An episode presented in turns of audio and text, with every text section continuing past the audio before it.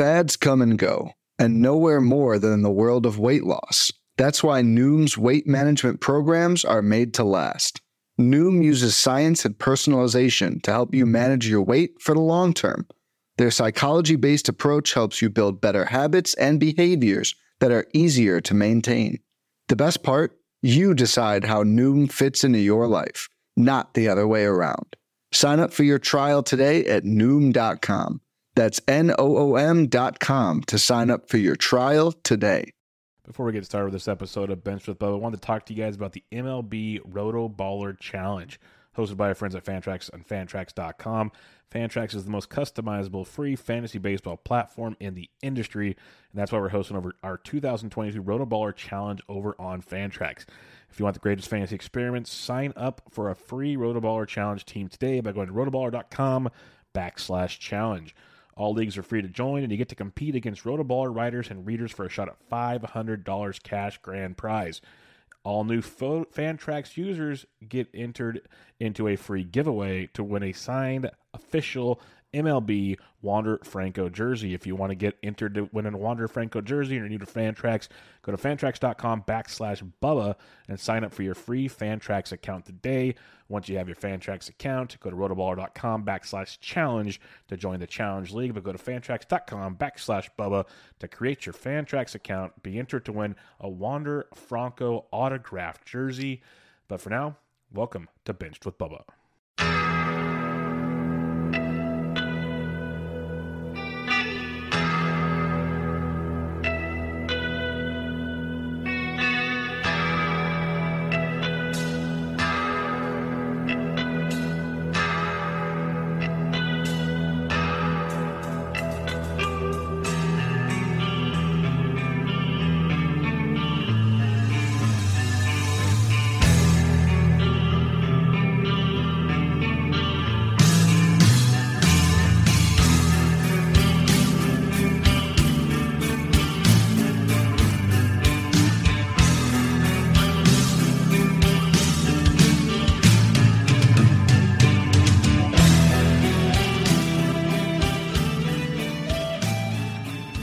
And welcome back, everybody, to another episode of Bub and the Bat Flip, episode 115. We continue our tour around the diamonds for our second time discussing the outfield position for the 2022 fantasy baseball season, whenever that may happen, because it will. And we're going to pick up where we left off. We left off through the first 35 outfielders last week. We'll make a run through 20, 30, 35 more. We'll see this week, see where things go. Got a couple listener questions, and we'll probably just, you know, just go on tangents from time to time because that's what we're going to do. But before that, you can find me on Twitter at BDintric, and my co-host is always on Twitter at BatFlipCrazy. Toby, how we doing, my friend? Uh, we're doing we're doing all right, Bubba. I'm trying to keep it. Uh, I'm trying to keep it positive. Um, you know, in light of today's news that the season is going to be that we're going to have some games that are canceled, and you know they haven't come time. I chose a really bad day to be on a cleanse. I'm on day Oh, two of a cleanse. Yeah, where I'm just I just have these shakes and water. And that's all I've eaten for two days. Oh man, you could be going like on a super like chocolate rush right now. I am just I I'm uh I'm feeble at the moment. So oh no, yeah, Not but that's good. okay. That's okay. I got plenty of energy for the show. But it's just like, you know, dra- ba- Nick link is sent. Toby is back. Toby, how we doing? all right. And we got a special guest coming on. Nick Pollack in the house, everybody. Whoa. is happening. It's so good to see on? you guys. You know, I, I gotta say, I Toby, you look great when I can't see your mouth. I'm serious. This is wonderful the way you got the pop filter and the mic there. You sound amazing. What are you trying to say about my mouth? No, I'm saying it means you're dedicated. You know, You you You're don't like my dedicated to the quality to the people I- listening at home. I am dedicated to the quality uh, of the listeners at home. I respond to uh, constructive criticism and I embrace the new world of uh, high quality audio. You sound great. You you really Thank do. you. I gotta say. Thank you. I and- appreciate it. I've actually like I just changed the audio so that instead of being like Bubba, you sound great, like you'll be like, Toby, you sound great too, because Oh man, that feels I good. it- It's wonderful. It's it's it's sugar to my ears. It's beautiful. You know? That's the goal.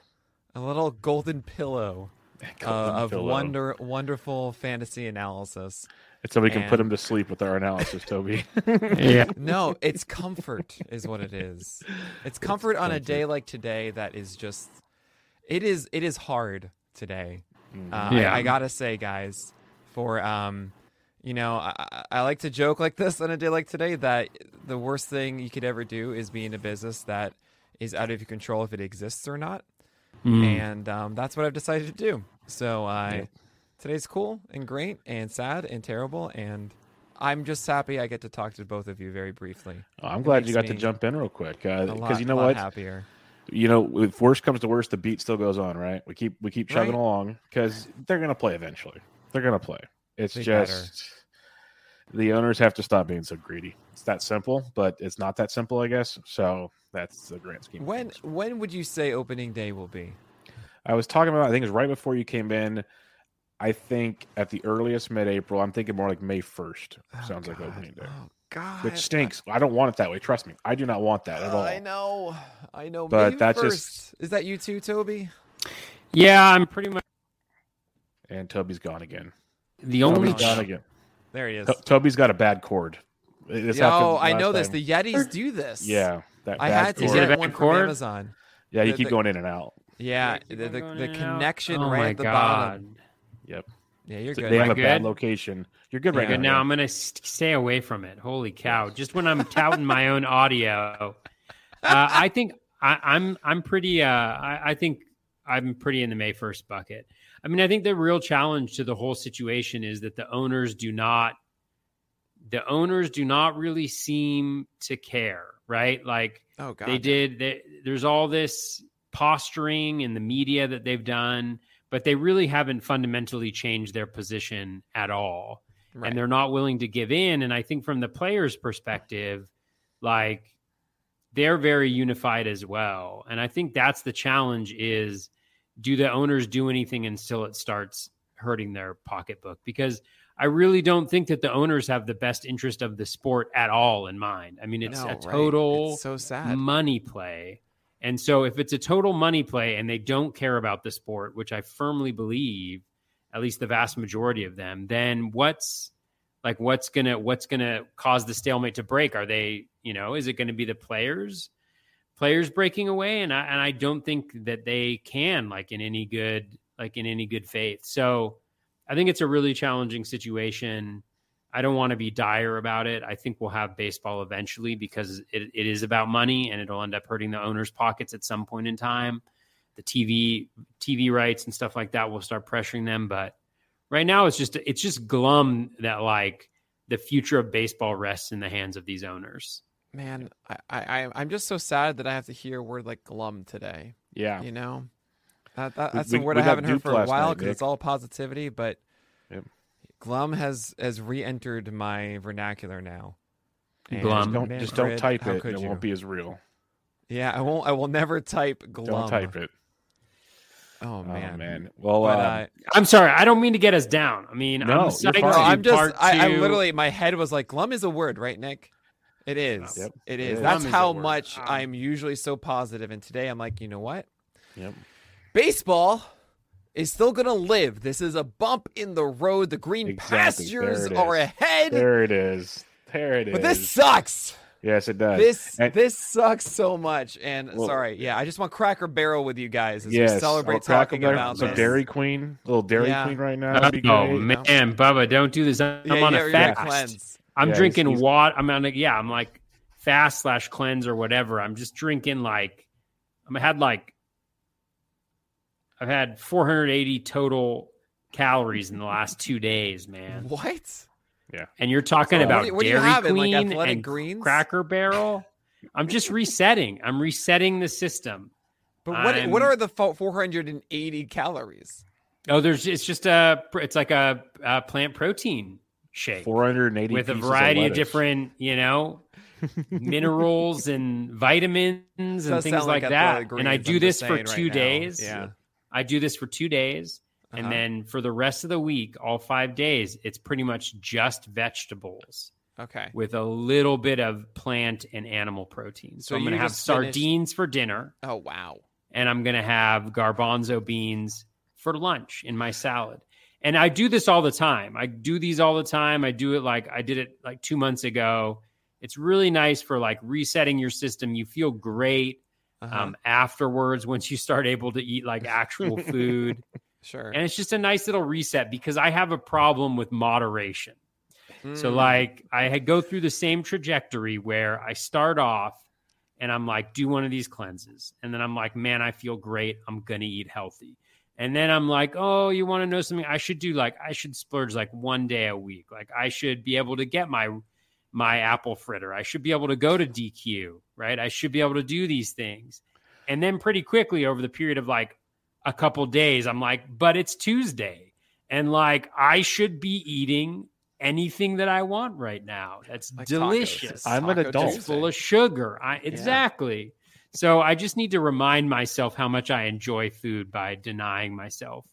Um, All right. Well, there you go. It's like I, I stopped drinking coffee for about a couple weeks every December on purpose, so that I can reset Yeah, it. and Toby doesn't drink coffee. More. Uh, I drink coffee very rarely. Uh, when I do, it's mostly decaf. When I do have caffeinated What's coffee, the point then? Exactly. It's- Why are you It having tastes good. It tastes good. What's the Said point of no drinking? one ever for See, I'm- what's the decaf. What's This the is- point of drinking coffee if you don't like the taste of it? Well, no, This no. There's a difference between so decaf and, and caffeinated coffee of taste. big time. Yeah. Th- Oh. this, This is see, this this example right here between his diet, his his the healthy diet plus the dessert diet, uh, his coffee, the way he analyzes baseball, the way I analyze. But this is why we work well together. We are Oh, like the yin and the yang of the situation. Like And and I go and have like a, a steak dinner. He's basically a vegetarian, like a pescatarian. Like we're like totally different. absolutely, it's like the It's olive great. law from uh from How I Met Your Mother, right? Yep. Uh, you have the It's steak, he has the dessert. You know, you guys complement each other. I just love way. And listening to it. You guys are such a good compliment that here I am wedging between you. You're always to get out welcome. of here. You're always welcome. You, want to know it's really good coffee? Vietnamese coffee. yes, That's you tried what- to sell I me on drink- this. I need when to I'm I try not going to listen to your opinion on this, Toby. coffee. I can't. I, incredibly I don't good. know. I don't know how to feel. I mean, this is. I'm a guy who had Folgers all of last year because it was so convenient and cheap. But now I've actually discovered my The guy, favorite the guy, the guy who drinks Folgers all the Knew- time knew is it was telling me there's a difference between caffeinated Yes, and because I knew decaffeinated it was coffee bad. taste.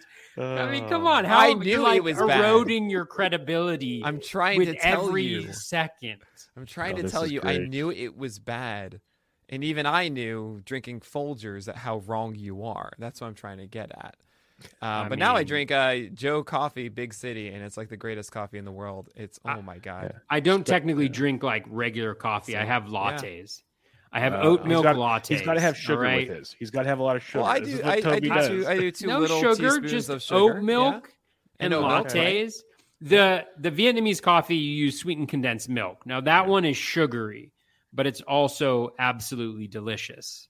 Mm. And it's robusta beans, which I didn't know this at all, but robusta beans are three times as caffeinated, Super caffeinated. super caffeinated compared to arabica beans. And I didn't know this the first time that I had my my Vietnamese coffee at home, and I made it super strong. And I don't drink caffeine usually. I think I already shared it on the podcast, but I felt Yes. like I felt like I was like outside of my body. Yeah, it was just like with jittering what was all going over, on. right? And it was just jittery, too like much, just yeah. looking at my That's arms. and Nick my had no idea like, what he's getting into who tonight. do these no, No. I mean this is what I needed though. Um, and I just gotta say, uh, would you, you say it was ro, robusta? Robusta. Beans. Robusta. Robusta It sounds like Robusta Groove. What a There what a go. wonderful Robusta game. Um, That sounds those like a great thing to do at FPAS this year. We're going to robusta groove because we're going to get some baseball. We're going to watch. see who can put the most tablespoons of robusta beans in their coffee. No, We're going to Why? all take. I We're all going to do have a cup of robusta beans, Vietnamese coffee. Go play wiffle ball at FPAS. I think we have something. Oh going yeah, well, on here. wiffle ball is something I've been trying to push for a while. Uh, and I will say, you guys should know this by now. I think, I mean, it shouldn't be a surprise that I do not give in to peer pressure. I don't care. You can say whatever you want, Nick, about oh, we're gonna do this. We're gonna have a coffee off and see who can endure more caffeine. I don't know. I don't want to do that. That, that. No, you win. Congrats, Toby.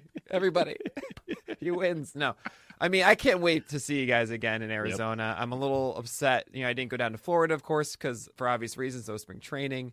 Yep. Um, and Conference is still happening stuff. though, virtual. It is. I will. I will be there. I will be um, there this as well. Friday. Fantastic. Is there a poker game? Can we make one? Oh, I don't know. A Probably. question. Probably. but uh, all Those are right, some I, late nights. I've stolen your time for my own joy enough. I think the people need to know about outfield. And Part two. uh, I mean, part two. So I assume it's like 26 now. I'm going to go with that. We're getting deep. We're starting with number 36. Oh, dang. 36 through 70. Whoa. We do it different on this We podcast. see it, Yeah, we, you do. we- we see how far we can get. Depending on how much robusta beans Toby had yeah, to see how for far sure. we can I, get. if I had robusta beans right now with with the amount of food I've eaten over the last two days, I would just like I, I, don't know what I would I'm gonna I'm gonna segue into this by saying, where is Jorge Soler, and where's Akil Baddoo? Well, Uh, Akil Jorge Soler Baddoo was is 30 not Jorge anywhere. Soler is- He's going Jorge- way too yeah, high. Jorge Soler and Jorge 55. Soler is great. He's 55. Baddoo's 39. Okay, Soler needs to be higher than 55. These aren't rankings. These are ADP. These are by ADPs. ADP. So we Yeah, can to analyze go them by Guys, ADP. come on. Bubba, how dare you put him at 55? yes, you know me, always moving and shaking the ADP world. That's me. Come on, But- man. M- Nick, before you go though, Yes. congratulations on your FSWA Oh, award yes, Oh, for thank you so much. podcast of the year.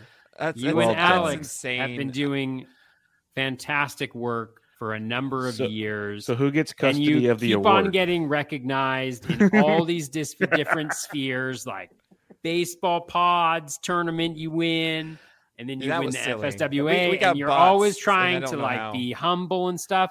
I just want to see you own it, you know? Like don't don't give into the peer humility pressure. You know, I am serious. When I when I got the phone like- call, I picked it up and um, I said, "They said, hey, is this Nick Pollack?" I'm like, "Yeah, I'm pretty sure you're trying to call Paul Sporer. So here's the number uh, right now in case you need that one."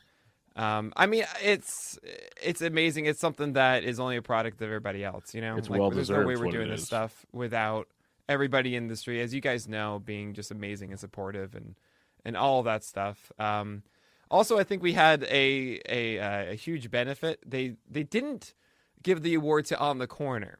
They gave the List award to the Pitcher List podcast, uh, you know, Pitcher List Fantasy Baseball, which Hacks and Jacks is a part of, and also separately got nominated. So they are the true winners in my view. Mm. And Yeah. that network is guy. like that that feed over the offseason had I think 12 different shows go on it. So it's a product of everybody. It's not me, Alex, whatever. It's Adam Howe overseeing the entire thing. It's all those amazing Adam's great. together. We love oh Adam my god, Adam! on the what a what a joy it is I get to work with him. So Yep. it's an incredible thing. I'm, I'm still shocked that we were able to beat the likes of NBC and The Athletic and Fangraphs and our own Pitcher List podcast.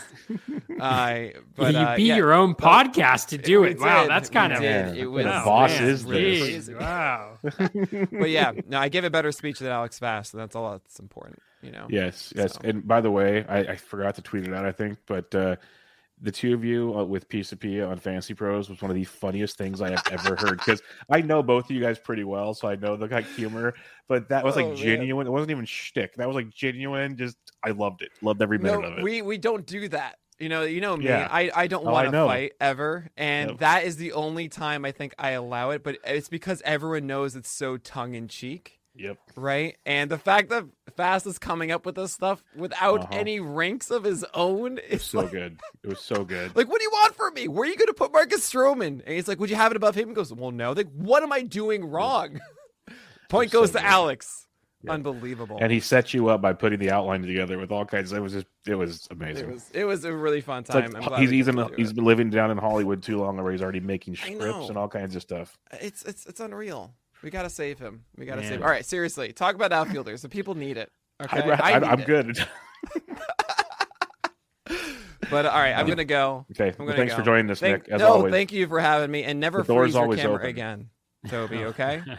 all right, I'll have Uh, to steal the I- show hey, instead. If you show up every time I freeze my camera, Nick, I will be freezing Oh, my dang. camera all the time. I'm always watching. Especially like you come on the show and you're like, man, your audio quality is Seriously top though, notch." seriously, guys, if you're listening to this right now, leave a review for a bench with Bubba and tell Toby how good his audio is. Seriously, it, it, It's pretty darn good. He needs to know how we all appreciate it. Thank you. All right. And on that, have a wonderful podcast. I'll see you guys later. Thank you, my Bye, friend. Nick. Thanks for joining us. See ya. Well, that was fun. That was fun. I love it. I love it. If people want to jump on from time to time, I'm, I'm always up for it, especially if we're gonna have a lockout. So let's let's kill some time having some fun. I hope you guys enjoyed it listening and it wasn't too much for you. I'll put in the notes, jump to like 20 minutes if you want to go straight to the fantasy stuff, but uh it's fun just to catch up. And if you guys think that was uh kind of goofy, you should have been in the car rides with me, Toby, Nick, and Miles going to uh Cracker Barrel to baseball games to Dairy Queen. Yeah, it was it was it was just like that. so enjoy it. But um, all right, Toby, let's pick up outfielders. Where we left off, Toby hates most of them, one through thirty-five. He doesn't All like most of them because they don't contribute categories although- he doesn't want. In TGFBI, I did draft my first two two hitters are, or my first two of my first three hitters are outfielders. So I guess I'm a liar. beautiful, beautiful. When the The ones I rubber meets like. the road, rubber meets the road, it gets fun. Well, yeah, you got your your stole. Let me guess. Was uh, was there like a Arozarena, an O'Neill, uh, Mm. Luis Robert, No, Kyle Tucker? no. I kind of surprised myself guys. a little bit, but well, I went with um, I got Bry- Byron Buxton.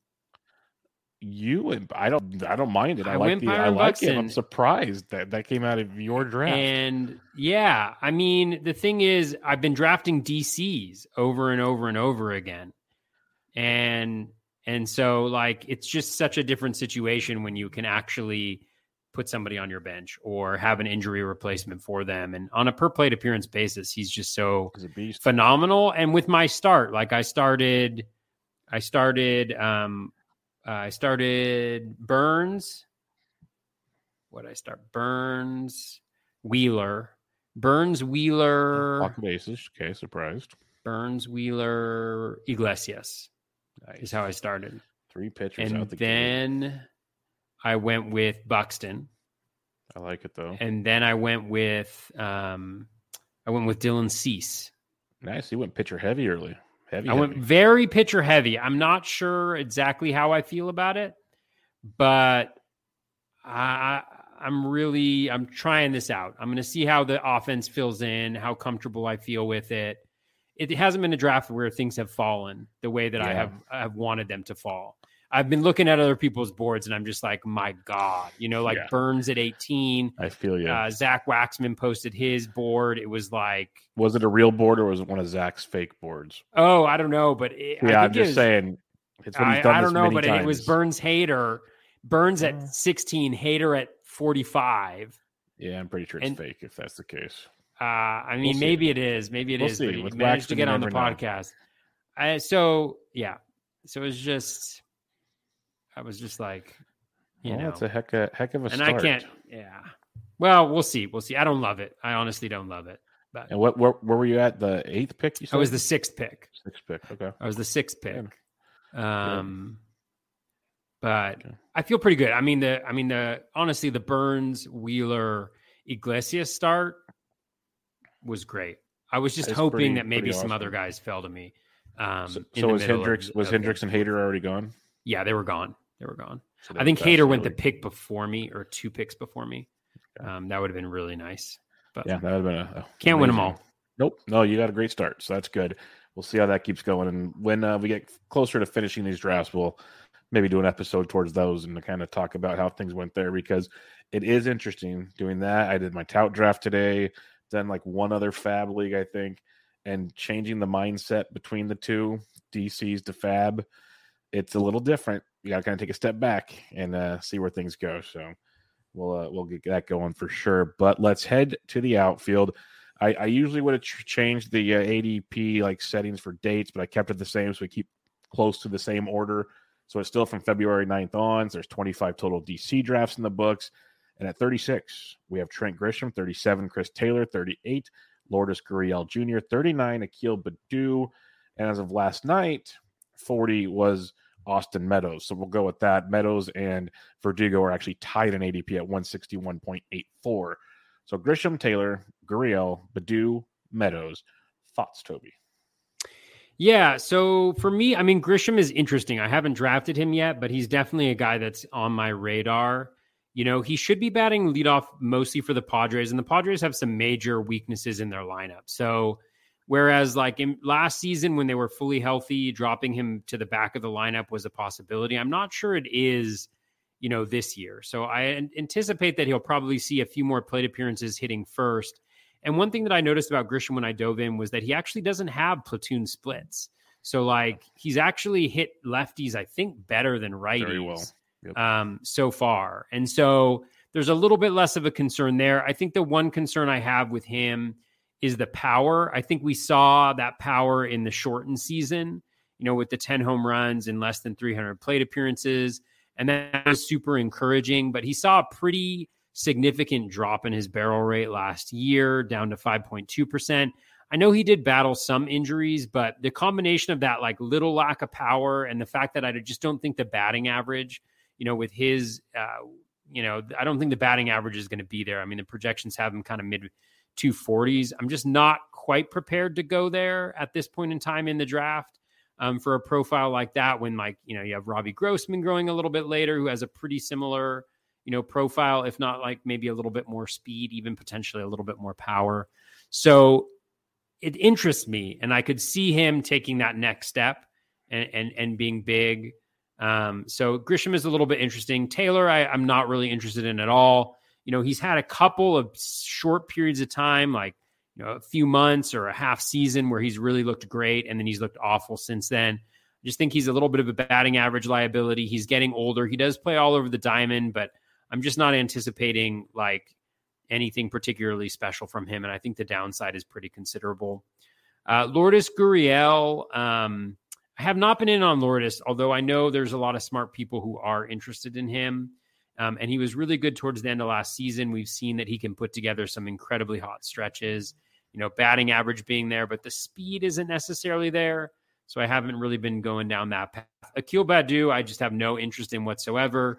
Talk about platoon splits. He's god awful against lefties, and he's no longer a Rule 5 pick. And so they don't have the same type of pressure to keep him up, not even necessarily in the major leagues, but uh, just in the lineup. And if he doesn't perform, I'm not exactly sure, you know, that he stays in the lineup since Detroit is really trying to turn that corner um, and become a contender. And besides, if we have 18 teams in the playoffs this year, then the Tigers might just make it.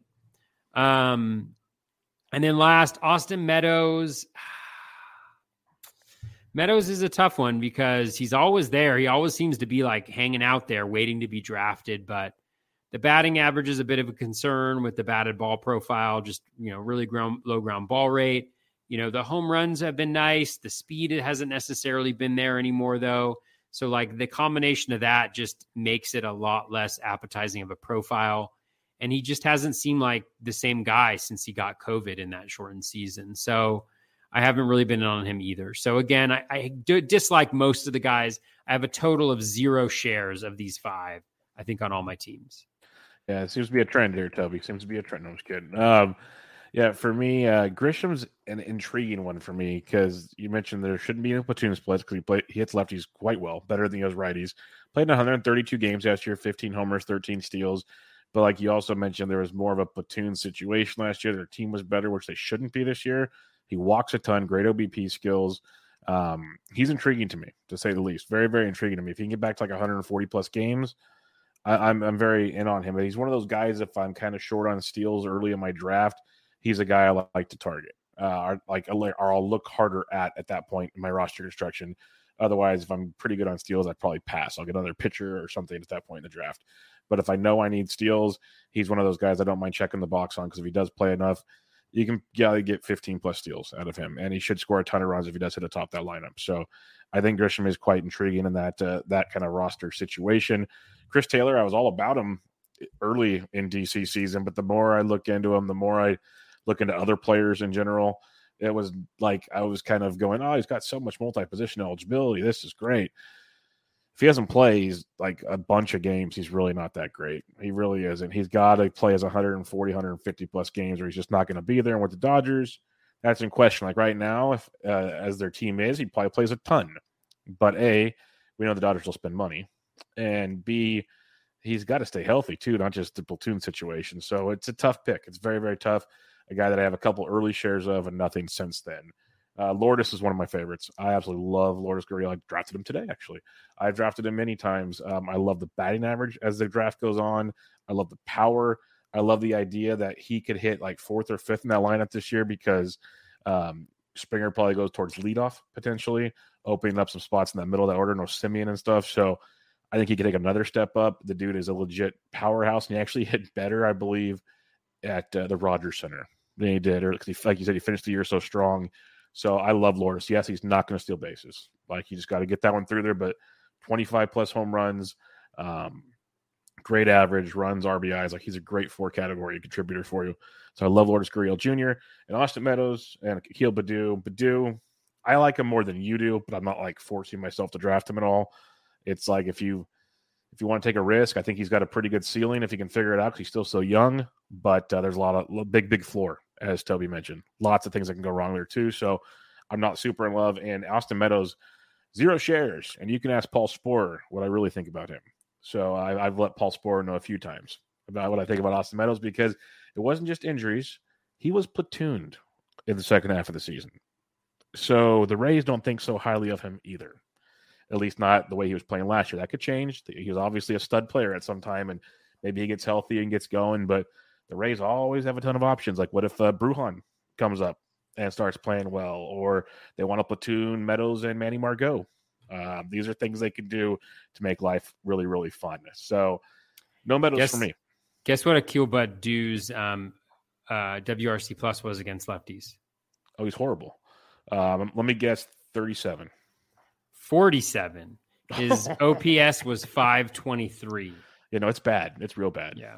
Well, because like the thing is, he'd still play every day, but it was one of those he'd bat like eighth or ninth versus lefties most of the time, and he'd lead off versus righties. That was the mm-hmm. when you doing DFS, you watched it all the time. It was like, oh, they got four righties this week. Sweet. He's he is a good guy for NFBC. I will say that much. Like if for schedules, if you can play the right-handed game, he's going to hit towards the top of the order. He hits them decently, and he gets on base and he, he runs. Like, but do you want to have to do that shuffling all the time, especially with the pick with your with, high? Yeah, yeah, exactly. That's, the, that's, the, that's like, the question. At that point in the draft, you should be drafting starters still, not platoon guys in your lineup. So that's the problem. Like, I, that's why I said I could see the ceiling. Maybe he learns how to hit lefties at like let's say an 85 WRC plus, like a 700 OPS. Still not great, but that at least makes him formidable. Then it becomes a little more interesting. But yeah, it's one of those I, would rather just pass and let someone else take that gamble type situation. All right, 41 through 45. Alex Verdugo, again, same ADP as Austin Meadows. Uh, we got Hunter Renfroe, Avisail Garcia, your boy, Eddie Rosario, and Dylan Carlson. So, what are we liking in this range?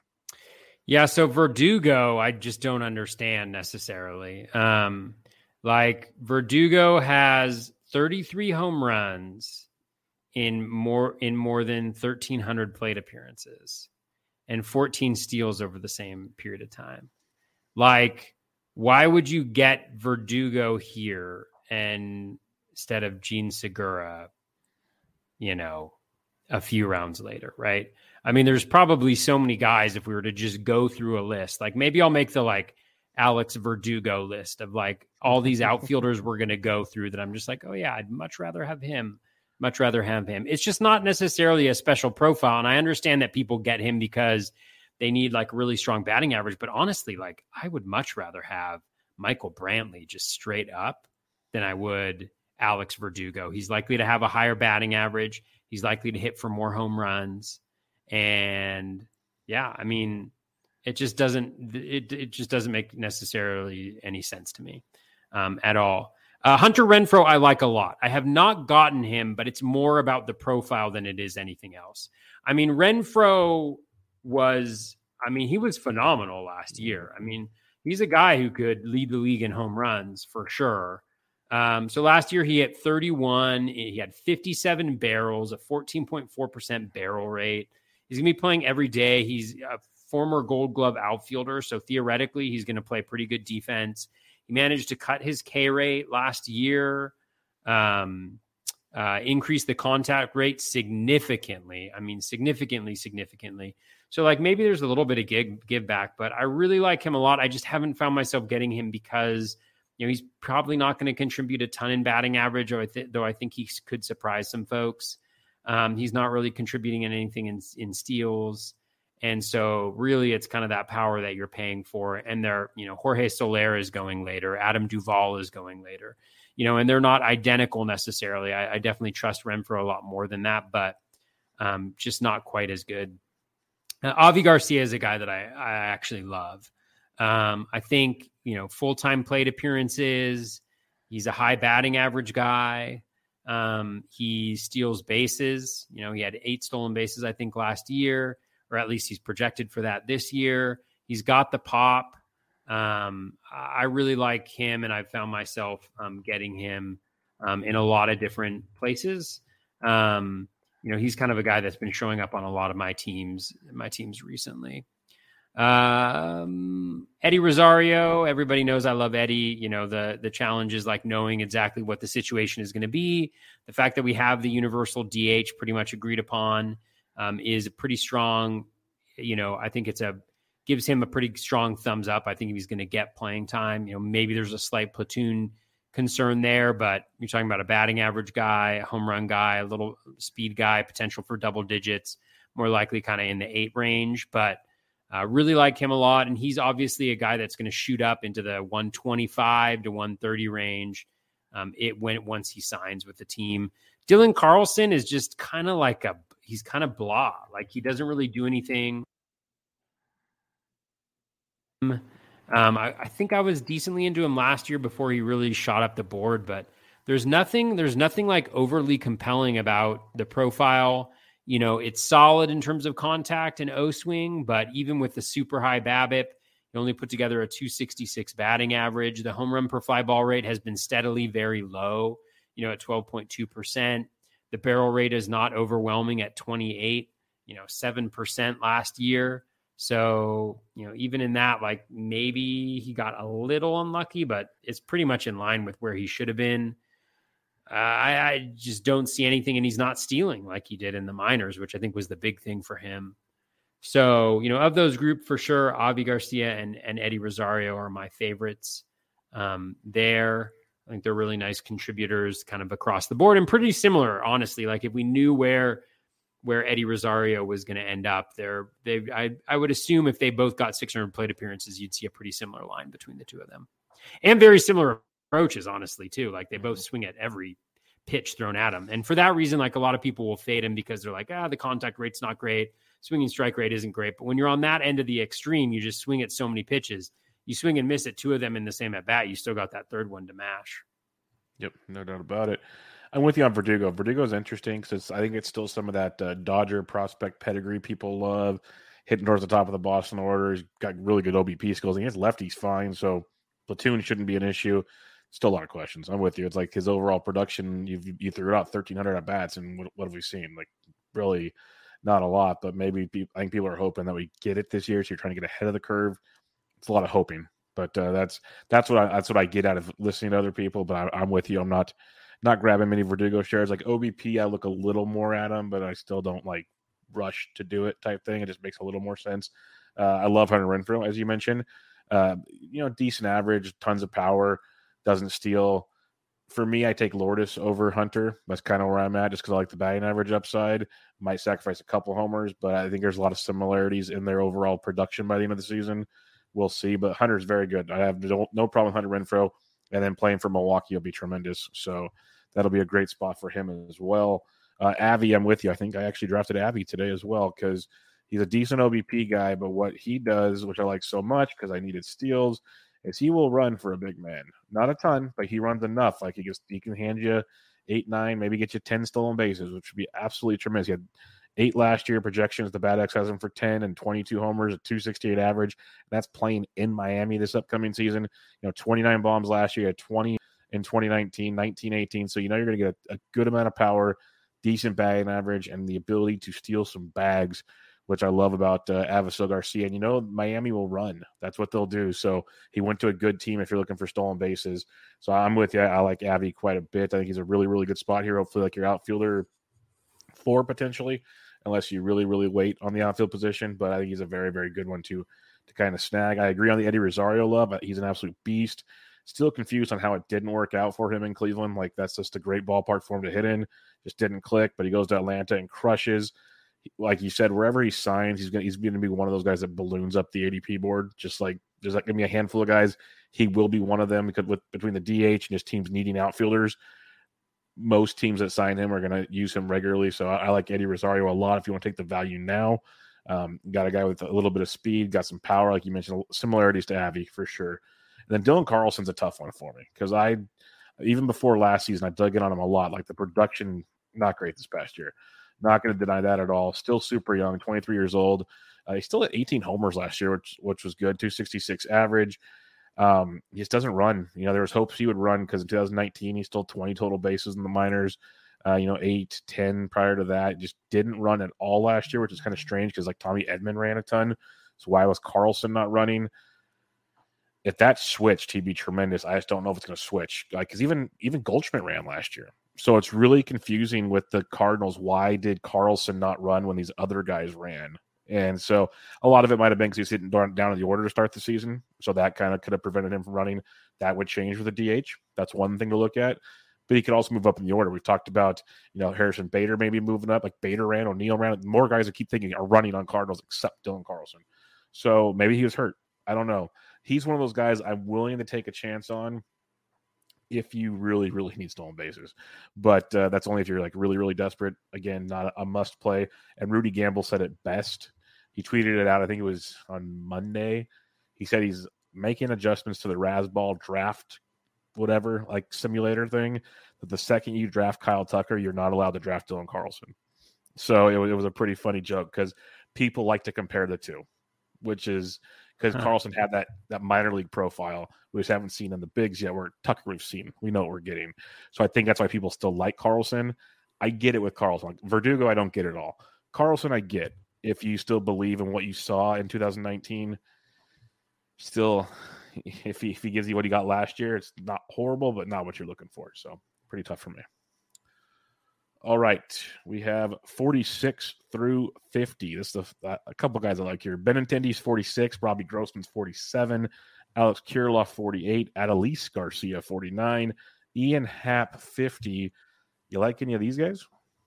I do, yeah. Um, I like Benintendi. Uh, you got a nice little, you know, he doesn't like wow you in anything, but solid in batting average, solid in home runs, solid in steals, and you know, really improved as the year progressed. Robbie Grossman, I like. I've got him on a few teams. The batting average is a little bit of a concern, but kind of of this group of players, like even from starting like pretty much with Baddoo, you know, all the way through, he's kind of the guy that probably has the highest um, uh, uh, ceiling when it comes to steals. So, like if you're down in steals and maybe you have a little bit of average to give up, you know, Robbie Grossman can be a really nice fit. You know, the Tigers lineup should be better. You know, he's a great OBP guy. He should hit at the top of that lineup. He's a switch hitter. He should be in there. So I always like Grossman. Um, Kirilloff, I haven't really been getting much of Kirilloff. I do like him a lot, but he's had kind of these consistent uh, wrist injuries. I think this is the like Last year was the second consecutive year he's had a pretty significant wrist injury. Um, he looked really good when he was when he was playing, um, but I just haven't I haven't really gone after him. Not a lot of speed there, and I'm often attacking kind of batting average and speed here. Adolis Garcia, I haven't gone after either. Um, you know, the power and speed are pretty nice, and actually the projections still like him a decent amount because he's got that power speed. But I just think, you know, after that hot start, he was so bad, and if he continues like that, I don't think that they have a, a ton of reason to keep him in the lineup. I think he falls under that like that Jeff Zimmerman like OPS of 700 line, where if you fall under that, you're in pretty grave jeopardy of um, of not playing anymore. The Myles uh, Straw line. Yeah, the Myles Straw. uh, yeah, we won't go. We won't go down the Myles Straw straw train of thought. Had um, to do it for you, Johnny O. Yeah.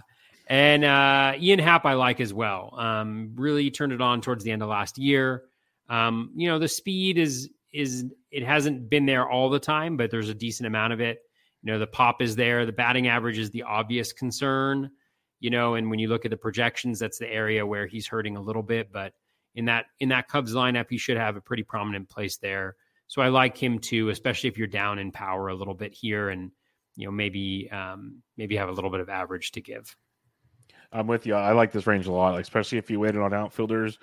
I almost try to reach and get a couple guys from this little group here because you get you get a little bit of all five categories with most of these guys, which is huge for the way we like to build rosters of kind of making sure all your guys contribute for the most part if you can. Not all of them do. Like you mentioned Kirilloff. I still like Kirilloff quite a bit. He got hit by a pitch. Like that's just like still it's a wrist injury. I'm not gonna deny that at all. It sucks, but like we saw Matt Olson come back and crush last year. Kirilloff's young. I'm, it, it could backfire because it is a wrist injury. We've seen it fail way more than it's been great. But even before he got hurt, his contact skills were insane. Like he was just mashing. Like he took him like a little bit from coming from the minors, like slow, slow, and then once he got comfortable, if he looked like he was about to have a really big season. Let's put it that way. And then he got hit by by on the wrist. So to me, you're getting him at a discount. It could be the injury discount, and it could backfire. It could not be a discount. So it's kind of where do you want to take your risk?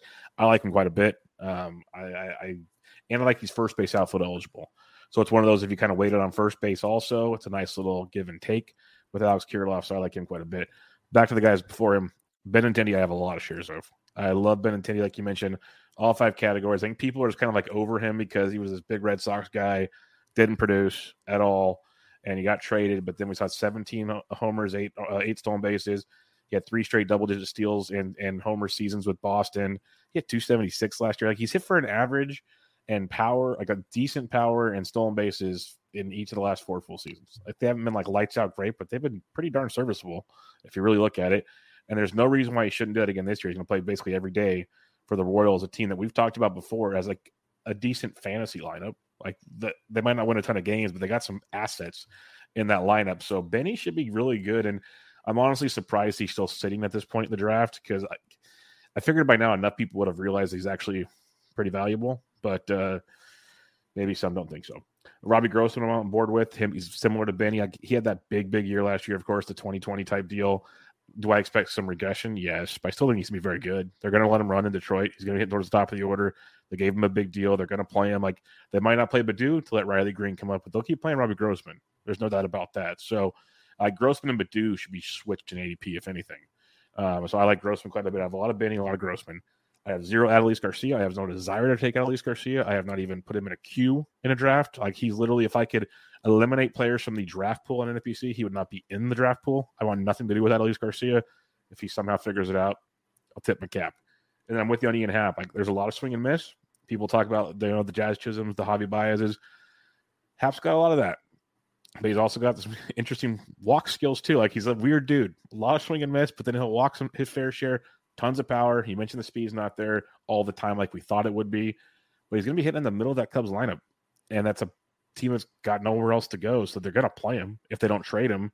So I'm with you on Happ. So this is a really good group. Like I prefer Benny and Grossman, like Kirilloff, like Happ. No Adolis for me, but uh, I have a lot of shares of uh, of this group right here. So I'm, I'm a big big fan of them.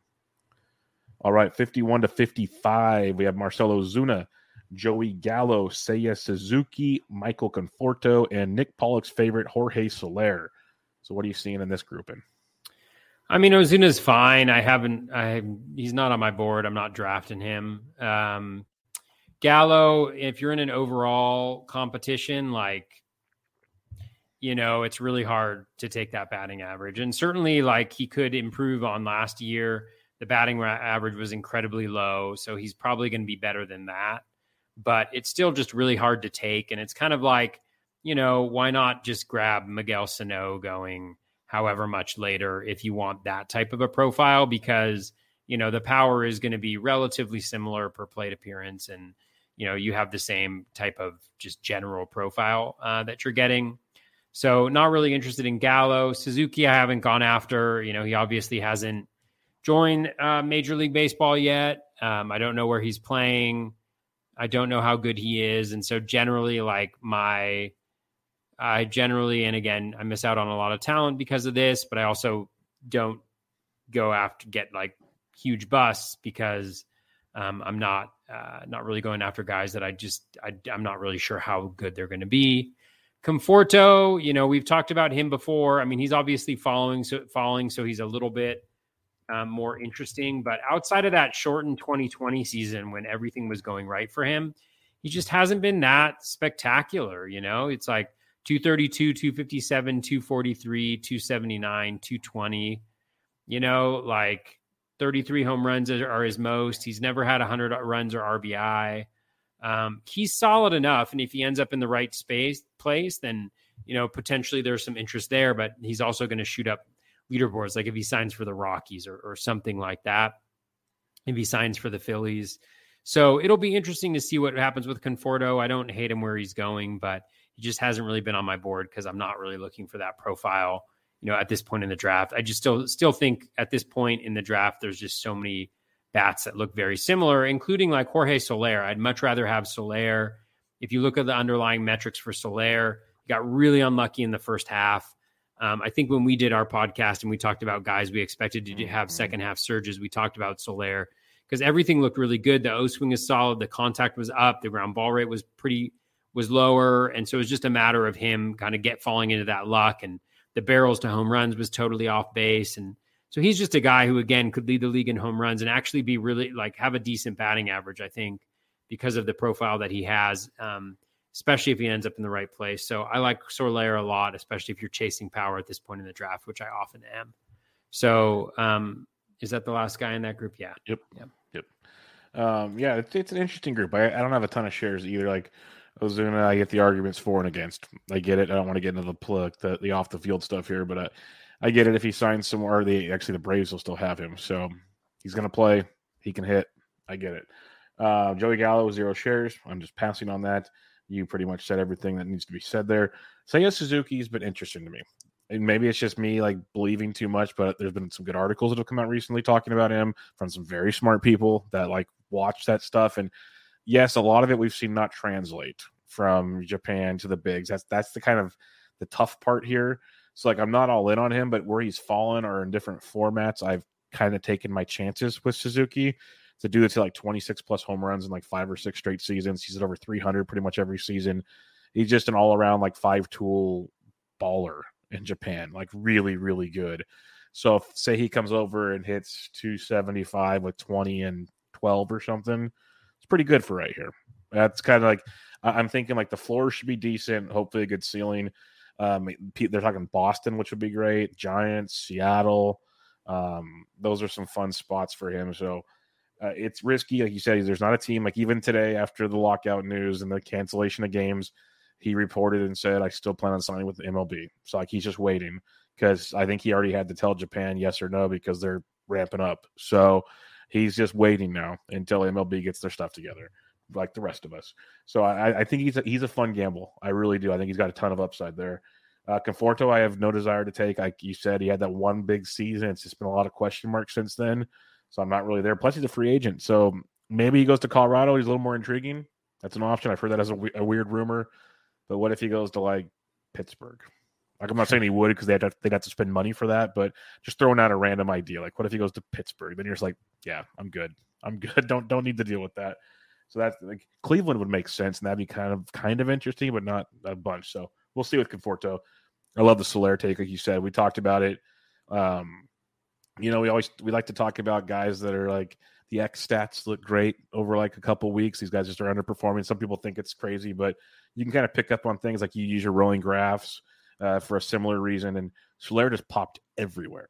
It wasn't just like one or two little things where you try to see. It was just like his hard contact rate, his barrel rates, but then his X stats, and he was just on the top of everything you looked at, basically. So it was like you knew something had to click eventually. He gets traded. Like he actually started hitting with the Royals before he got traded. Then he got traded and just went bonkers with Atlanta. So I'm with you. He's a fun one as well. No steals really, not so. You got to keep that in mind, but tons and tons of power. So interesting range. Not all in on this range. Have a little bit of Suzuki and not really much else in this range at all. 56 through 60, AJ Pollock, Harrison Bader, Enrique Hernandez, Josh Rojas, Ramon Laureano. If you waited on stolen bases, Toby, you have some right here in this group. Like almost all of these guys will steal bases for you. Yeah, I, I like AJ Pollock a decent amount. I mean, the concern with him is, you know, um, like at least roster resource has him batting, I think, eighth you know, in the current current iteration of the Dodgers lineup. But he's been a really good hitter the last two years when he's been healthy. When he's been healthy, being the key. But um, he can steal some bases. The batting average is decent, and the power has really been there the last two years.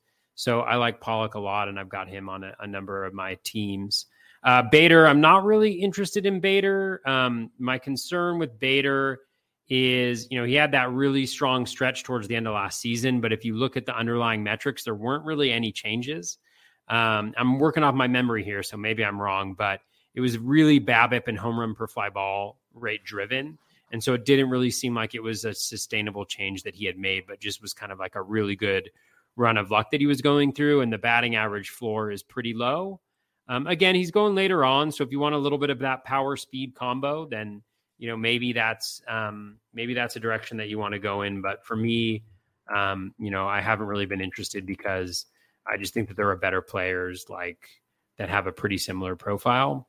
Um, and then um, let me just get back to our list. Sorry, uh, Kike Hernandez. I like him a lot. Um, you know, I don't have him because I'm generally not looking for that type of profile, but really solid. Whether or not he'll continue to hit leadoff in the Red Sox is is kind of a key to his value for sure. But he did a good job there last year, and he's overall solid, really solid approach. You know, doesn't swing at a lot of pitches outside the zone. He's kind of a decent, um, a decent uh, uh, OBP guy there. So if he does that, you know, a lot of runs that he can score and some of that pop. Not really any speed, but um, you know, we can't all be perfect. Uh, Josh Rojas, not super interested. I mean, I've heard some really compelling cases for why, you know, he could be um, a lot better. But the problem for Josh Rojas, for me, if my memory serves me correctly, is he's kind of like Cavan Biggio, um, who I like to mention on every show. His max exit velocity, Ryan Slack, to take a drink, is is 104.6 miles per hour, 355 batted ball events. His max EV is 104.6. He had 17 barrels last year, 4.8% barrel percentage for those 11 home runs. He hasn't really stolen much either. I mean, 14 steals in 777 plate appearances. I just can't really get behind it. I just don't think he is as good as maybe some people expect him to be. And I'm not sure he's got the skills to kind of take the jump to the next level. Um, even that 264 batting average was with a 345 BABIP. So just something to be thinking about when it comes to uh, Josh Rojas. Laureano, I haven't drafted at all. I probably should, you know, especially, but I'm also in a DC where I'm really looking to generate those plate appearances. So maybe in a FAAB league, you take a stab at Laureano. He's going to miss a month of the season. Obviously, that's more a chunk of the season now um, than it was earlier today. Um, so something to factor in, but certainly going at a a nice little cost per plate appearance, if you will, um, where he is in the draft right now. I haven't really gotten him, but he's got that same profile that a lot of the guys that I like have. It's the fun range. Pollock, I like a lot. Like you mentioned, if he plays and he could be a huge benefactor of the DH because the Dodgers will use it to give guys days off. And in uh, the 60 game season, Pollock and Turner got the most use out of it, which makes a ton of sense and Pollock had a big season that year. So you give him those random days of just DHing and not running around out there getting hurt. He will give you a few bags. He's got power. He'll he'll help in all five categories, which is beautiful. So I don't mind Pollock at all. Harrison Bader, I'm a little more in on than you. I understand everything he said. I get it. He's got double digit steal upside, double digit power upside. I think we've seen we haven't seen the potential ceiling from him just because he's always hitting at the bottom of the order. There's always like little things with Harrison Bader where there's been little kind of uh, nuggets thrown out there from different beat writers from St. Louis that if Edman kind of struggles again, we could see Bader get chances up top, which would change his fantasy value tremendously.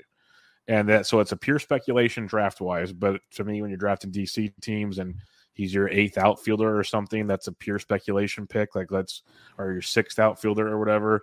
I, I I'll take the speculation type thing. I think it's an even better pick potentially. Like right now, as the season lingers on. Because if it doesn't work out, you drop them.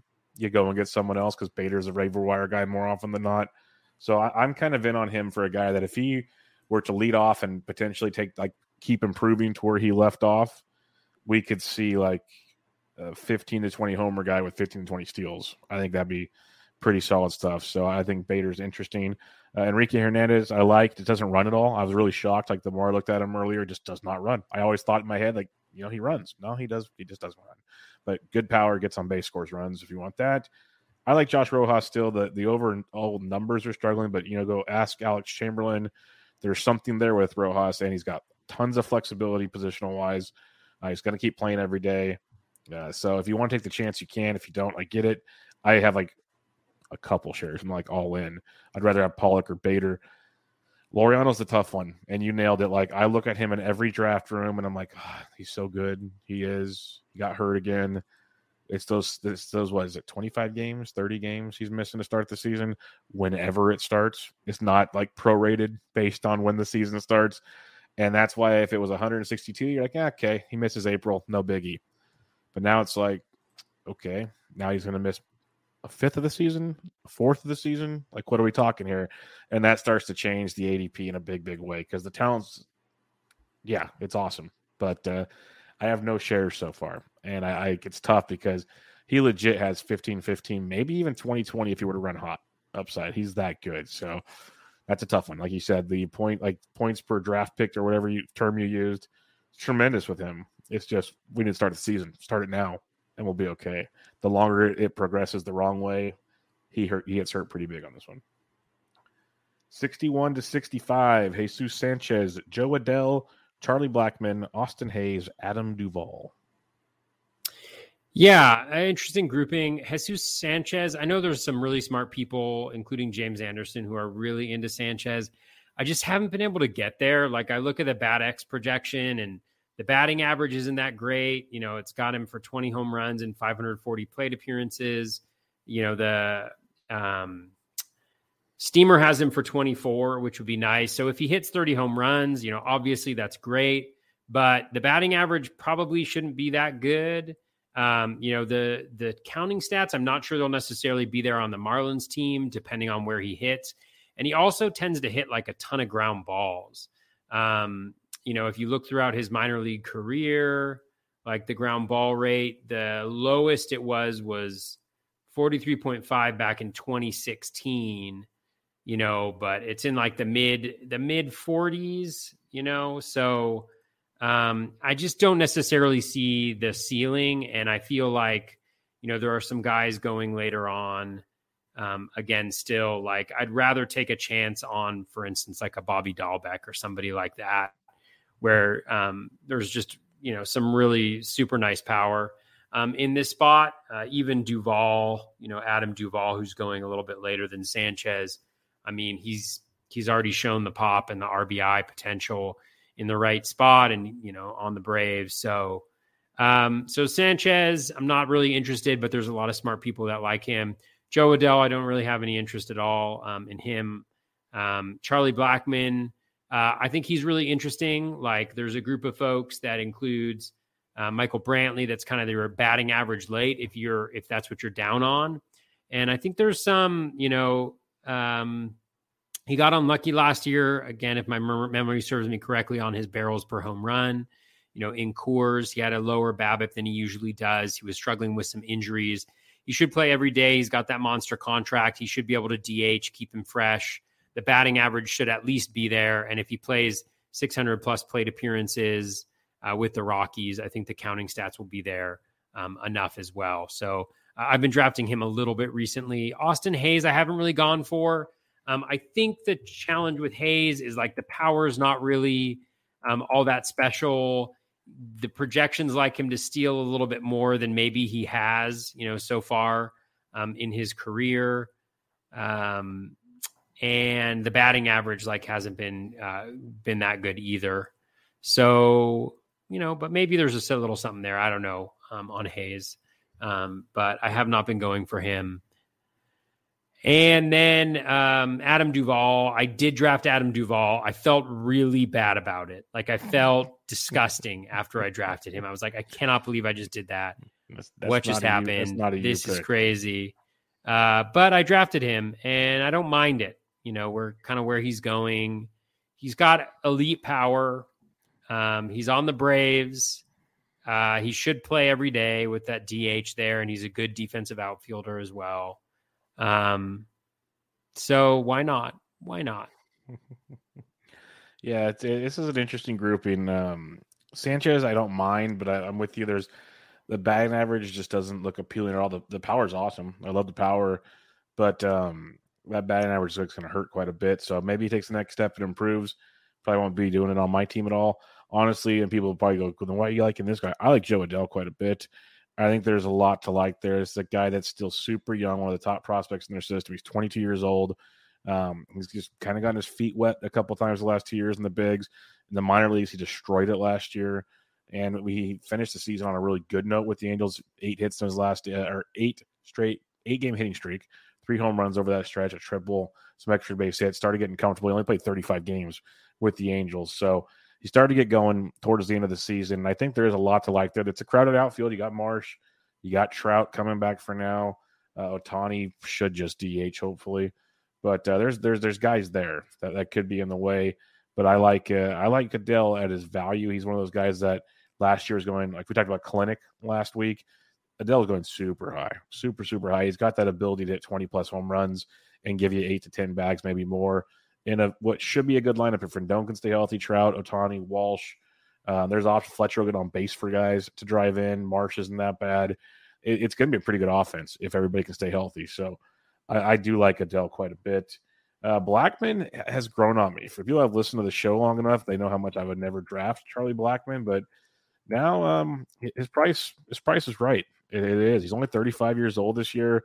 Yeah, the power decreased the last couple years. It's not going to be the 30 home run guy, but 15 runs hot gets you 20. That'd be pretty awesome. The runs and RBI should still be good even on a bad Rockies team. Playing on that ballpark will be tremendous. And as you mentioned with like Michael Brantley, Blackmon is a really, really solid batting average guy. Like if you have an OBP league, I love Charlie Blackmon. I think he's phenomenal in OBP leagues. Um, but um, for average, he's like where you're getting him, he's the 60, 68th outfielder off the board at an ADP of 240, basically. Like that is pretty darn good to get a guy that can hit you 270, 280 plus. Like you don't have a whole lot of those guys the farther you keep going down that draft board. So I'm starting to like Blackmon more and more. I think there's a lot to like there. Not going to steal your bags. Power's going to be a little decreased, but runs RBIs will be there. If he somehow gets a little hot in power, that's great. That batting average would be tremendous with Charlie Blackmon. Austin Hays, zero shares of as well. And then Adam Duvall is just, he's a tough one for me. Like you mentioned, the power is awesome. It's always been awesome. It's almost been more can he play enough? And he actually got to play 146 games last year, hit 38 homers, which was great. And he drove in 113 RBIs. But more often than not, he doesn't play on. He only hit 228. The average will always be a detriment with Adam Duvall. I, I agree with what you said. If you like the profile, take Duvall over Sanchez. I 100% agree with that. But it's just a profile I kind of try to avoid in general if I can. Like, I don't mind bad batting average guys, but I don't want like really bad batting average guys, if that makes sense. Like, I'll, I'll take my 240 guys, a few of them, try to avoid the 220 guys if possible. So that's where he he makes it a little tricky because I just I don't see that ever really improving. I think we're kind of past that in Duvall's career, unless like some miracle happens during this this lockout. I just don't know how. Rob DiPietro in the house. What's up, big guy? We'll see you next week. Um, 66 through 70. Lane Thomas, Tommy Pham, Garrett Hampson, Raimel Tapia, Andrew Vaughn. Yeah, um, with Lane Thomas, um, he is he's kind of fine for me. Uh, a uh, little bit of power, little bit of speed, potentially hitting at the top of that um, that Nats order. I think that's the key piece for him. A little bit of a concern around the batting average. Um, I oftentimes don't find myself grabbing Lane Thomas only because of the next guy, um, Tommy Pham. You know, uh, Tommy Pham, like as of last season, last season, I feel like he was going in the top 100 picks or around like pick 105 obviously battled some injuries, but still put together like a what was he close to 15 and 15, if not like a little good. bit better than that. Um, last year, you know, still makes a lot of contact. The skills really haven't been slipping. Um, the batting average floor is pretty uh, pretty high, and I think the ceiling is um, really nice as well. And I still think if he can stay healthy, which is a huge if. I mean, he's still a 2020 guy, and he's a free agent. Hopefully, he'll sign somewhere where he's going to play um, all the time. And when he does that, um, I anticipate that he's going to be successful. And he's a guy that I've really been getting a lot of uh, late. I also like Garrett Hampson. I know people give him um, uh, give him a lot of flack just because he's Garrett Hampson, but you know if they run him out, he is going to steal bases. I mean, he was 13 and 17 last year, I believe. Um, if he just recreates that, you know, you're getting a ton of value where he's going right now. And I think the batting average was a little lower than it should be. You know, he's not a bad contact guy. Like, you know, he makes a decent amount of contact. You know, he's got a decent O swing as well. Um, so I think there's definitely 10 20 possibility here, 15 20 possibility here for Hampson if he gets Rob- everyday Rob plate DPHO says Pham's main event ADP last year was 123. was 123. So and now you're getting him like pick 235 or something like that. So about 110 picks later. Um, and he put together like a fairly decent season. For some reason, it's not coming up here um, on my uh, on my FanGraphs. But he, he's homeless right now. oh, there too. he is. He he went 15 and 14 last year, And he's and he hit one of those guys. 229. But one of those guys. If you look at his X stats, like and his, his like contact skills, big. He, people hate the unlucky term, but he was what, very unlucky. Yeah. So um so Pham, yeah, I like I like Hampson. Uh Tapia, no, not really. Uh he I don't know if he's gonna play. He doesn't play every day. Um, you know, the projections like him a lot. Uh so if you're into that, which I'm generally well, I'm not like I'm into it sometimes, but I don't let it uh, fully guide my decision making process. But um, just not a lot of power, like kind of like a rabbit, but isn't stealing as much as like um your Myles Straw type guy. But you know, the batting average is nice. Um, In Coors is nice, but again, like, is he going to play um, on a regular basis? Last year, his playing time really faded down the stretch. And then Andrew Vaughn. Andrew Vaughn is really interesting to me because there's nothing bad in the underlying metrics. And if anything, like it's pretty impressive for a guy who I think he's just like two years out of college or whatever. Um, and you know he comes with the pedigree, so he's the type of guy that could really take that that next step. Um, and I think one of the reasons why he's being hurt is because I think roster resource doesn't have him starting. Yeah, Um, cool. He platooned, he platooned a lot last year because uh, Uncle Tony couldn't figure it out. Yeah, he platooned a lot, but he's the type of guy. Yeah, if he could play regularly, um, you know, could really. I mean, you know, he could make that big jump to like 30 home runs or something like that. Um, because he's got that pedigree to him. But I don't have any of him either because he just doesn't do enough um, for me at this spot in the draft where we're going. So that's kind of my rundown on those guys. I like a, I like a few of them. Yeah, Lane Thomas is interesting. We saw some good good spots from him last year, hitting at the top of that Washington Nationals lineup. You know, still have Soto there, of course. You have Josh Bell and, and company. So I can definitely see the appeal. He's going to get you, you probably double digit homers and steals List him up. Like if he runs real hot 15 15, which is pretty darn awesome in this range.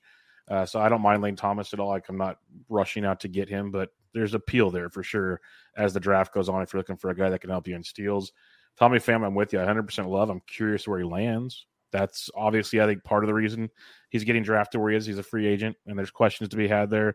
Some people aren't probably in love with this season last year, which was still pretty good, like you said. And then there's still a lot of meat on that bone, I think, with Tommy Pham.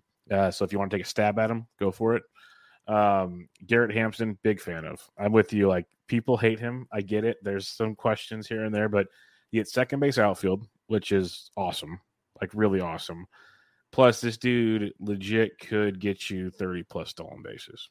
Like if if he were to start playing every day, which he should, there's like this is the first time. This is like an argument I made on Twitter a while back. I think I took him the first time. I sent out some tweets, and you get the usual, "Oh, Hampson's bad," and blah blah blah. Like, okay, I get it. He platoons. He does this that. But the biggest thing is he hasn't played every day because it's the Rockies.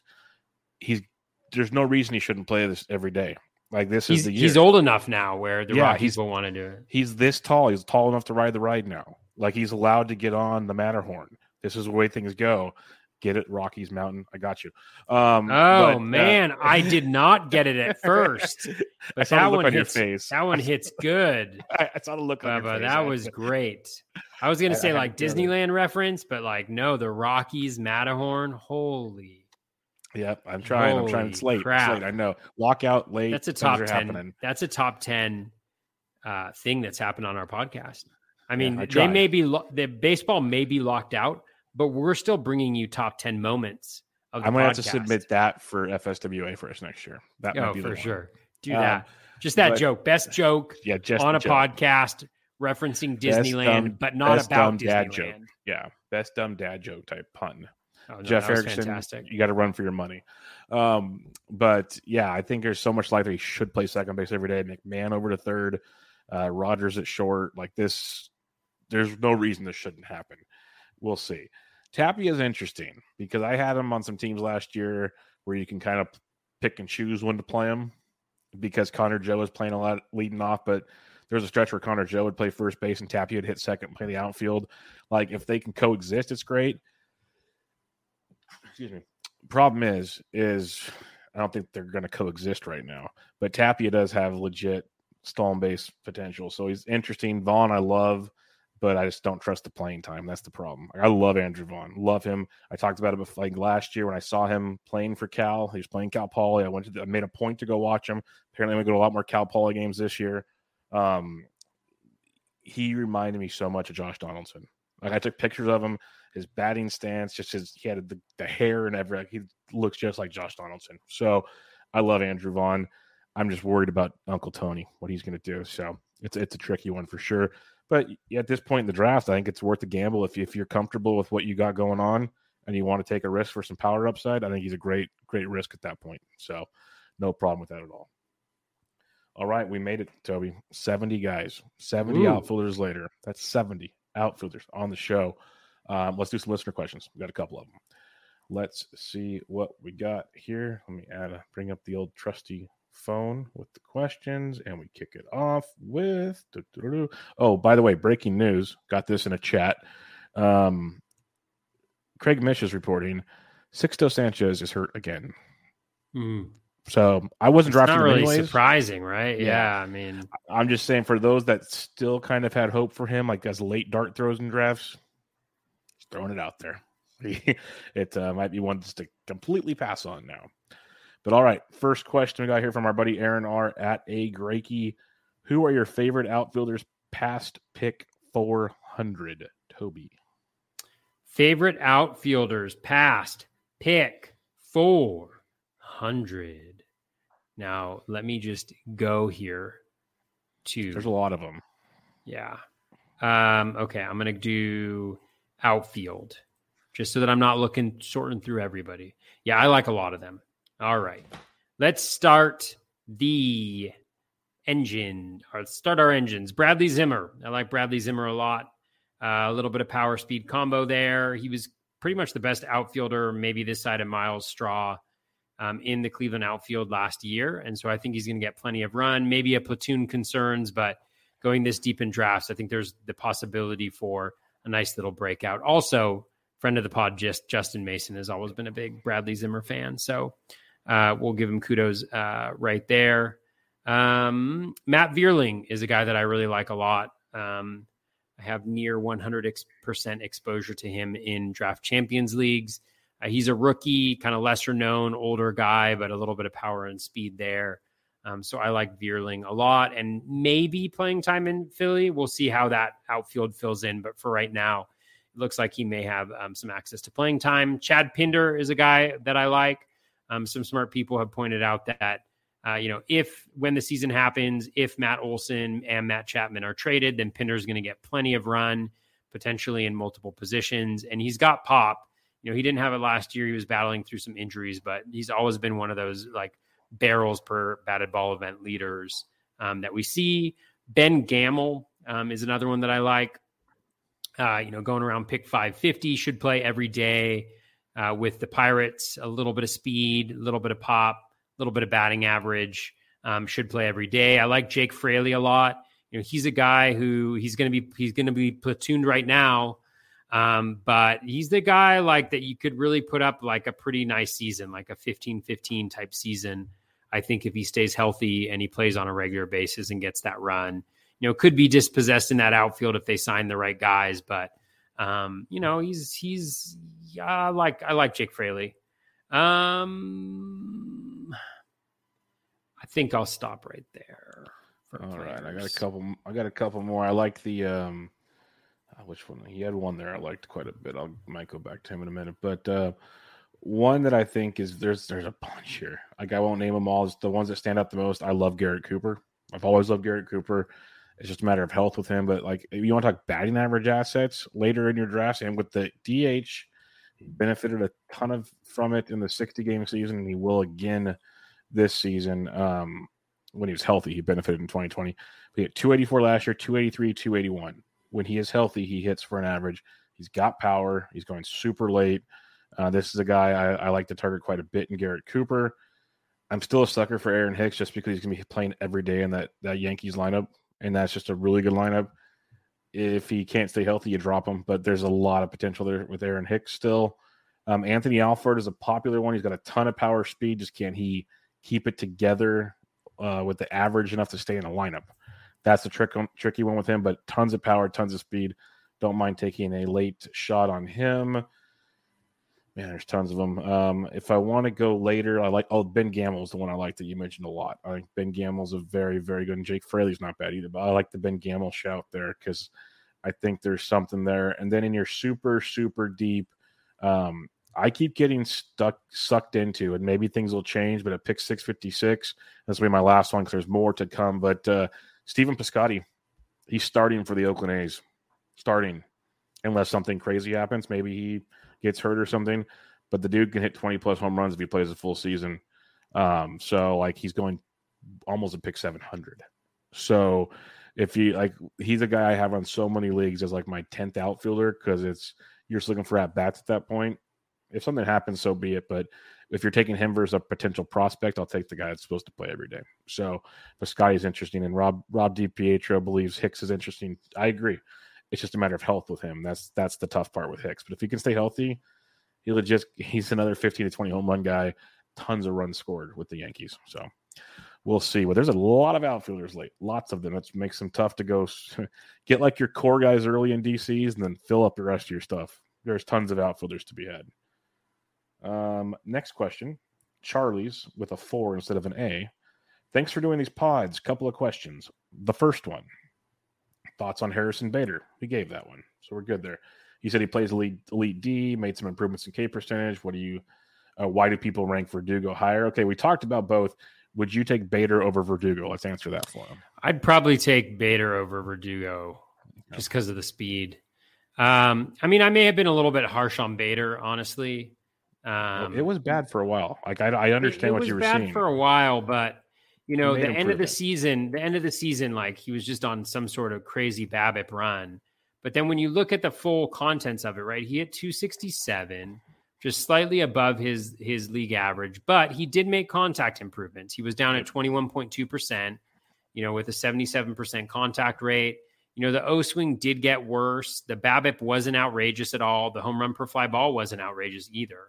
So he seemed to earn all of it, and and certainly a 267 batting average with 16 home runs and nine steals is not anything to to you know sniff at. Like the BAT X projection of 244, 18 home runs, 12 steals, that's nothing to sniff at either, especially in 516 plate appearances.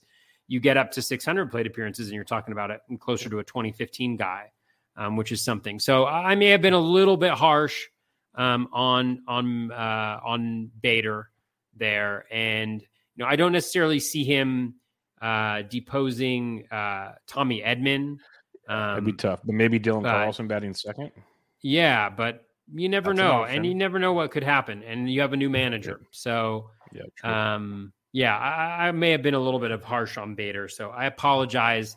Uh, I just would like to take this opportunity to apologize to Harrison Bader uh, for not giving him a fair shake. I think there's definitely some potential there. You made some solid improvements. Uh, I may not be a believer, but I can certainly understand uh, those people out there who do believe in Harrison Bader, um, glad, especially where we, he's going in drafts. I'm glad we can come full circle there. Now, For now sure. we're now we're talking.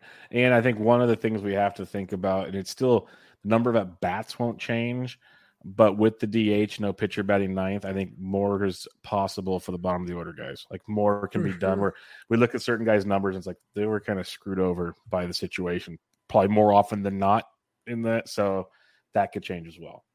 Um, his other question, he says thoughts on uh, Kiki Hernandez and Hunter Renfroe. All three are available. So he's talking about Bader, Hernandez, Renfroe.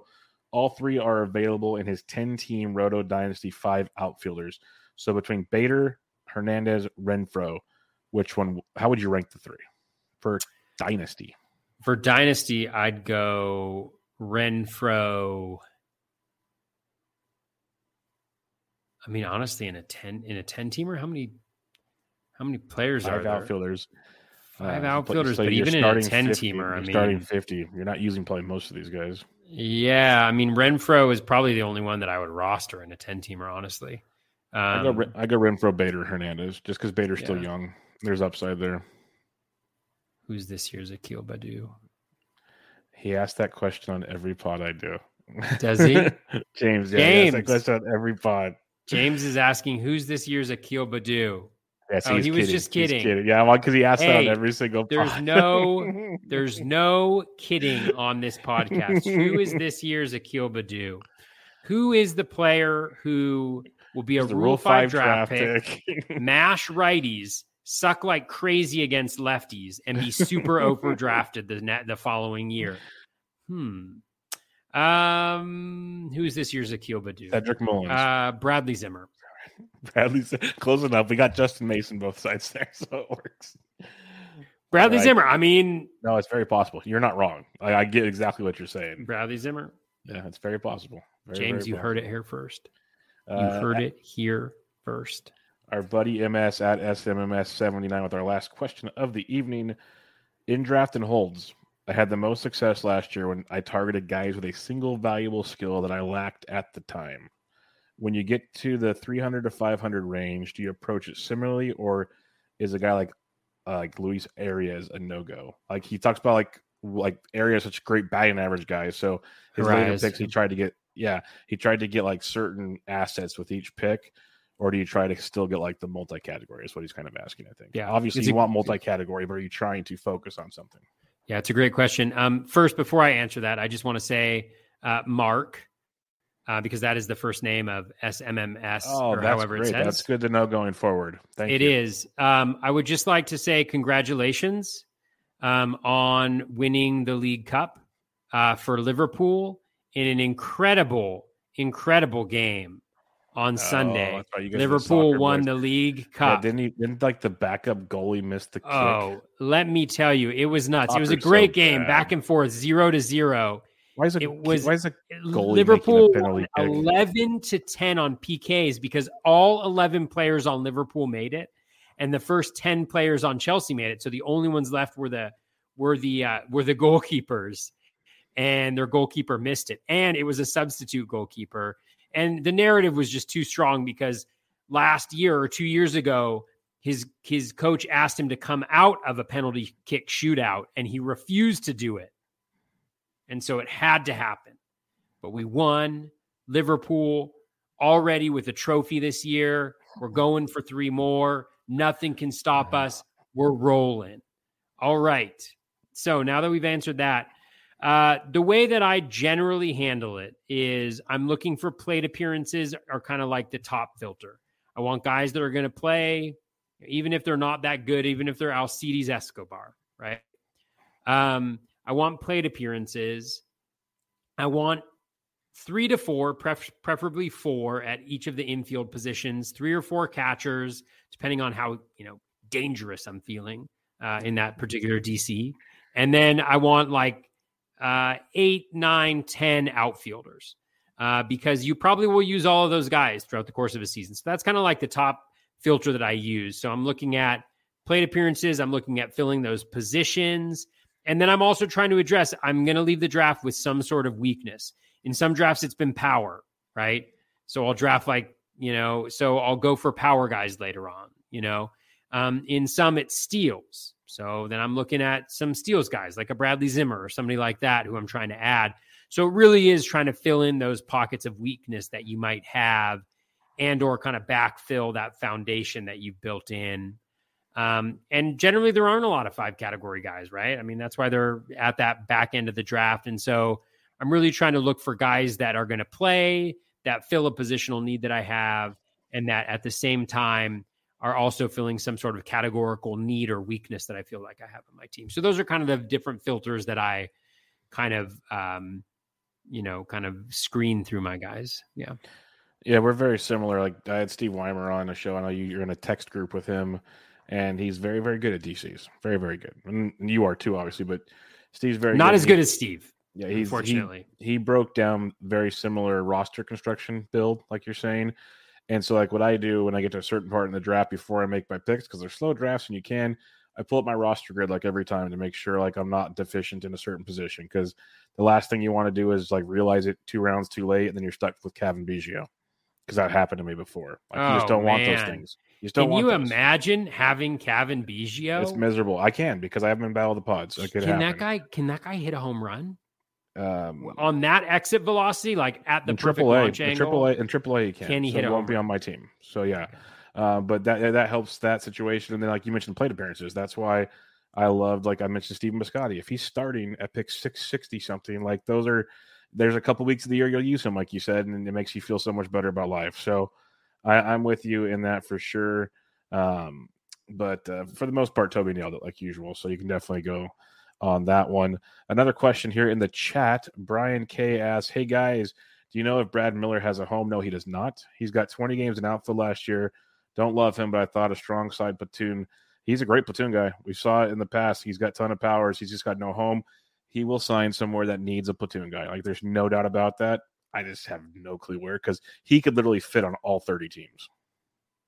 Yeah, I, I, like Brad Miller. I actually don't have any of Brad Miller. I had a ton of Brad Miller the last couple of years. I'm just scared definitely a guy. right definitely now. a guy like a, Yeah. a like a cheapo team. Uh, That's what I'm going to start calling them. And started calling them like small market or like whatever They're it is. cheap. Like They're all cheap. the There's cheapo 30 there's team. 30 cheap teams. there's a there's enough cheapo teams that will sign him to be the strong side of a DH platoon, and it's not like a terrible. Uh, Pietro said the Yankees, which makes a lot Um, of sense. Yeah. Makes a lot of sense. yeah, I mean he's he's a fine enough hitter, and he's got some pop for sure. So it's And a good shout. Yeah, play first Thank base, outfield, and DH. Like he can really help. He used to play middle infield, so he probably could swing around every once in a while if he had to. Like he he'd be a great fit somewhere for sure. Um, Mr. Robert DiPietro, yes, Joey Weimer rules. We know Joey. Uh, he said Taylor Rogers. Oh, he's not before- talking about Joey.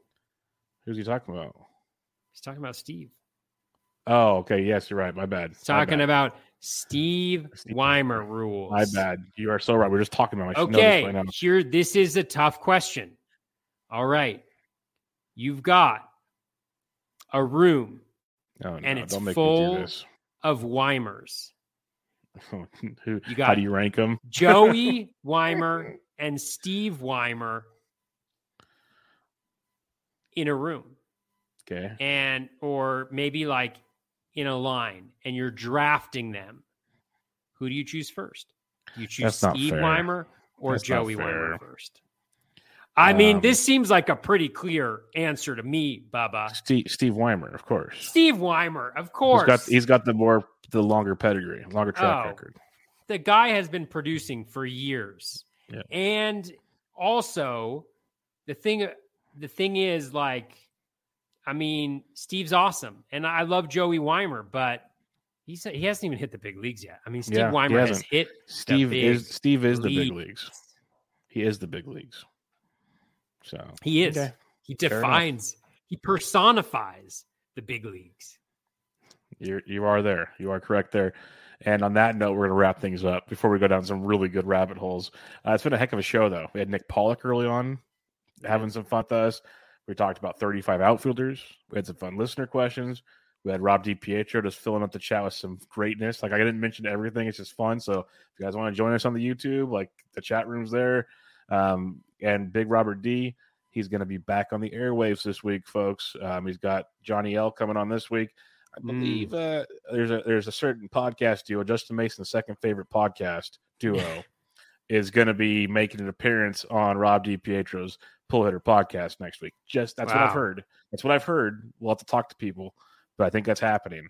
So make sure you guys it- go check it out. it's so nice to have rob back Yep. and the podcast the pull hitter podcast i mean check it out Good stuff. uh, rob is an amazing host An amazing um, and he asks really great questions and uh, there's a lot of lot of lot of really great strategy bites in those podcasts so i'd highly recommend them especially the march 10th That March 10th uh, recording probably drops March 11th, give or take.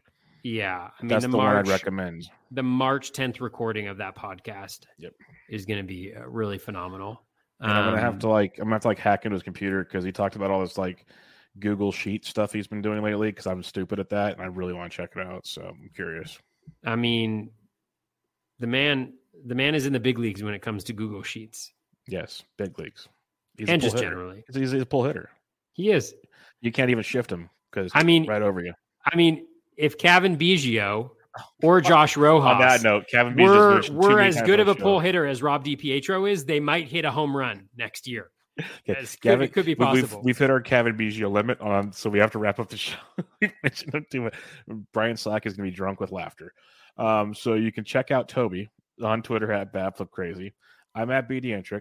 This was our outfield episode preview, volume two, Bub and the Bat Flip episode 115. We'll be back with you guys next week with more previews. I think we're going to starting pitching next. I think So starting pitching. Yep. So Holy maybe cow. Nick Pollack can show up for that. Uh, so we'll get, we'll get on that one next week. But for now, you guys have a good one. Baseball's coming. Stay positive. Catch you guys later.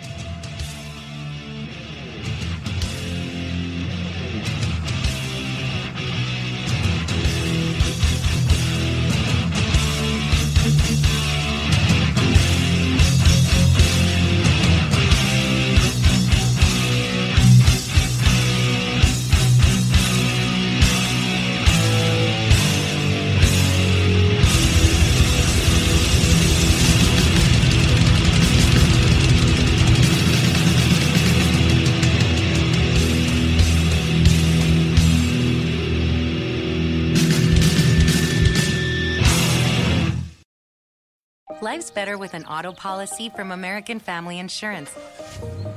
No matter what dreams you're driving towards. That's because our expert agents will make you feel totally protected with the right auto coverage at the right price. You'll also save up to 23% when you bundle auto with home. American Family Insurance. Get a quote, find an agent at amfam.com. Products not available in every state. Visit amfam.com to learn how discounts may apply to you. American Family Mutual Insurance Company SI and its operating company 6000 American Parkway, Madison, Wisconsin.